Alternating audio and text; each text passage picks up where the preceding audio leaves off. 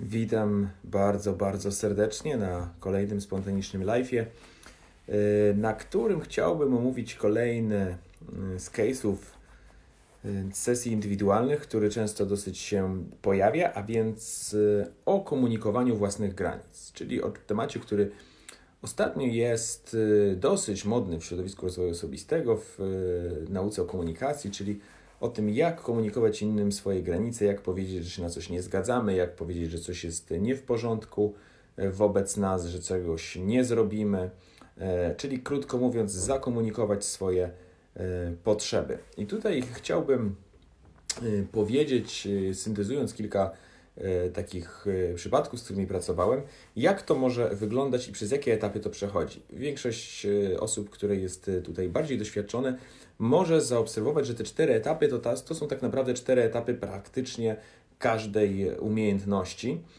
I na przykładzie stawiania granic chciałbym omówić, jak to może wyglądać. I otóż najczęściej pierwszym etapem w stawianiu granic będzie tak zwana nieświadoma niekompetencja, czyli nawet nie wiemy, czego nie wiemy. Po prostu całe życie dajemy z sobą pomiatać, dajemy się manipulować, spełniamy czyjeś zachcianki, jednocześnie nie jesteśmy sami z tego powodu zadowoleni i orientujemy się wielokrotnie, że lądujemy w różnych sytuacjach, w których wykonujemy czyjeś tak naprawdę zachcianki, dbamy o czyjeś potrzeby, nie dbamy o własne. I dla części osób będzie to schemat taki bardzo, bardzo duży w ich życiu. Będzie to taki schemat, w którym oni są zanurzeni na tyle, że mogliby swoje opisać życie jako po prostu dbam o potrzeby innych, służę innym, mimo że nie do końca wcale tego chcę. Dla części osób wcale nie jest to taki dominujący schemat w ich życiu, natomiast mogą w pewnych kontekstach na przykład zaobserwować jakiegoś rodzaju swoje właśnie blokady, że na przykład tylko w pracy, albo przy pewnym typie osób, albo w związku, albo w jakichś konkretnych sytuacjach znajdują się właśnie w takim miejscu, że nie komunikują swoich granic, nie dbają o nie i inni ich w jakiś sposób świadomie lub nieświadomie wykorzystują.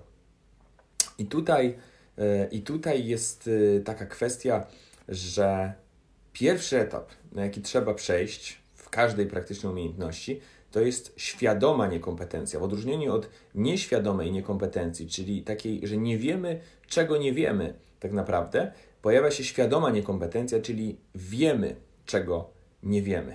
I jakkolwiek może to brzmieć zbyt teoretycznie i abstrakcyjnie, to naprawdę jest istotne, żeby przejść przez te etapy. Więc w pewnym momencie z jakiegoś powodu, najczęściej poprzez jakiegoś rodzaju przełomowe doświadczenie, orientujemy się, że wow, nie stawiam swoich granic i brakuje mi tego. Potrzebuję nauczyć się stawiać swoje granice innym, ale nie umiem. Potrzebuję, ale nie umiem. Muszę coś w swoim życiu zmienić. Wtedy takie osoby często trafiają właśnie na jakiegoś rodzaju warsztaty z komunikacji, na terapię, na sesje coachingowe, w których porusza się ten temat i postanawiają coś zmienić. I na początku, jak z większością jakiejkolwiek nauki, orientują się, jak dużo nie wiedzą. Orientują się, że faktycznie to, czego nie wiedzą, jest spore. I ta świadoma niekompetencja na jakiś czas musi się stać ich etapem. I o ile dosyć szybko można technicznie nauczyć się lingwistyki, w jaki sposób lingwistycznie zakomunikować to, że się na coś nie zgadzamy, można to technicznie w jeden dzień spokojnie przyswoić intelektualną taką wiedzę, o tyle nauka stawiania innym swoich granic może zająć dużo więcej czasu. I dlatego jest taki ciekawy paradoks, że osoby często w tej fazie mają silną potrzebę izolowania się od osób, z którymi jest im trudno. Na przykład w ogóle nie odbierają telefonu, nie chcą z nimi rozmawiać, nie pakują się w żadną sytuację, w której mogliby zostać wykorzystani, ponieważ wiedzą, że nie mają pewnych umiejętności, ponieważ wiedzą, że nie są w stanie swoich granic bronić. I to jest paradoksalnie, chociaż dla niektórych osób może to wyglądać dziwnie, czemu on się teraz nie chce odzywać i że przecież to nie jest rozwiązanie problemu, że się przestanie odzywać, to jest to ciekawe na pewnym etapie. Jest to dosyć istotna lekcja pewnego etapu, czyli tak jakby drugiego po prostu etapu, czy też pierwszego etapu pracy nad tym tematem. Czyli widząc, czego nie umiemy, zaczynamy unikać tych sytuacji, w których ta niewiedza mogłaby nas sprowadzić na manowce. No, porównywalne by to było do świadomości, ok, nie umiem prowadzić helikoptera, więc nie wchodzę do helikoptera, czy nie umiem prowadzić samochodu, nie wchodzę do samochodu, nie umiem prowadzić biznesu, nie zaczynam biznesu, tylko najpierw uczę się, w jaki sposób mogę to zrobić. I w tych sytuacjach jest istotne, żeby faktycznie unikać tego, żeby mieć świadomość tego, czego nie umiemy i być może na jakąś sytuację poprosić o wsparcie kogoś, kto z nami pójdzie coś ponegocjować. Być może w jakiejś sytuacji po prostu uniknąć bezpośredniej konfrontacji, bo wiemy, że sobie nie poradzimy. Ale to, co jest ważne, to oprócz tego, że jest to pewien etap, który warto uszanować i który warto w pewnym sensie kultywować, czyli wiem, czego nie umiem, wiem, czego nie wiem i nie chcę w ten sposób już więcej tracić nic.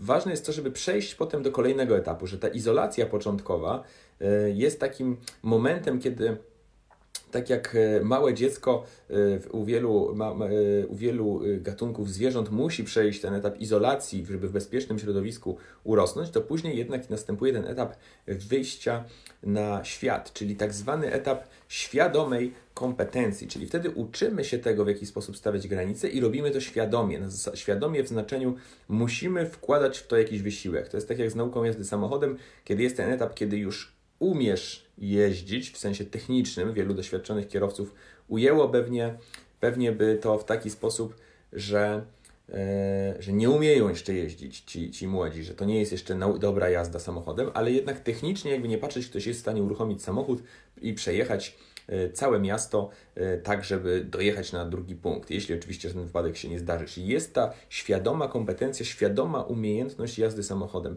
I w pewnym momencie przy nauce stawiania granic jest coś podobnego, że z etapu izolacji musimy przejść do tego, żeby zacząć świadomie komunikować innym swoje granice, czyli świadomie na zasadzie wysiłku, na zasadzie włożenia w to pewnego czasu, pewnego wysiłku i kawałek po kawałku stawiania tych granic. Dlatego często dużo lepsze jest w tym zakresie pisemne po prostu działanie, pisemne stawianie granic, ponieważ wtedy można to sobie na spokojnie przemyśleć, odpocząć, dać emocjom ujście, być może skonsultować z kimś to w taki sposób, aby świadome postawienie tych granic było możliwe. I w ten sposób powoli, po jakimś czasie przechodzimy z tej świadomej niekompetencji, czyli wiem, czego nie wiem, albo wiem, czego nie umiem, żeby nie komplikować tego, na przejście już wiem, co umiem, już wiem, co wiem, już potrafię to zrobić, jeśli się wysilę.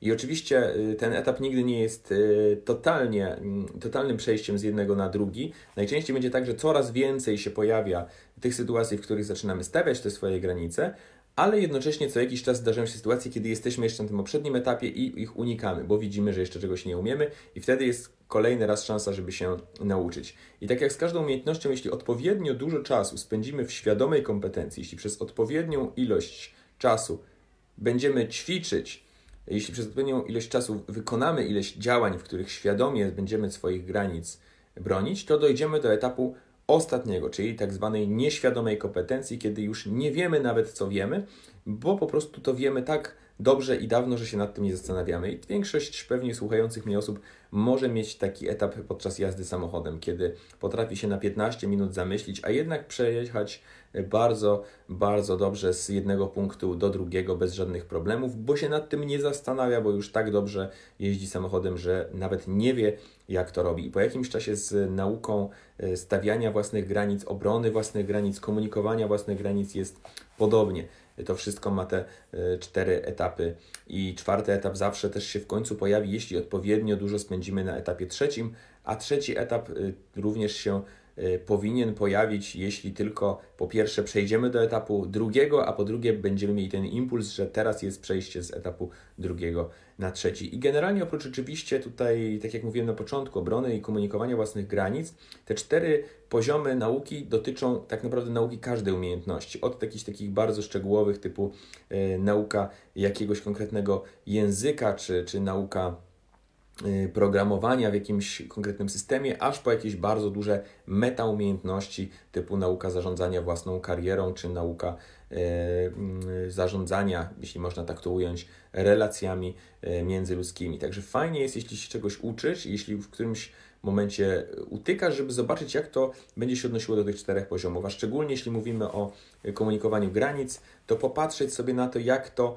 będzie sobie stopniowo przechodzić i dać sobie czas na każdy etap, nie pośpieszać tego, nie wchodzić w taką presję, że już powinno być się na tym ostatnim poziomie, bo nie da się przejść do ostatniego poziomu, nie przechodząc przez poprzednie. I ten etap często takiej właśnie nawet izolacji i takiego stwierdzenia nie umiem się z ludźmi tutaj relacjonować, stawiać im granic, czy negocjować, więc nie wchodzę w to. Ten etap może być często dla wielu osób bardzo potrzebny i nawet trochę trwać. Jednocześnie warto pamiętać, że to nie jest ostatni etap takiej pracy i że trzeba po pewnym momencie wykonać wysiłek, żeby zacząć to faktycznie robić. Także życzę dużo powodzenia przy tego rodzaju pracy i przy tego rodzaju nauce.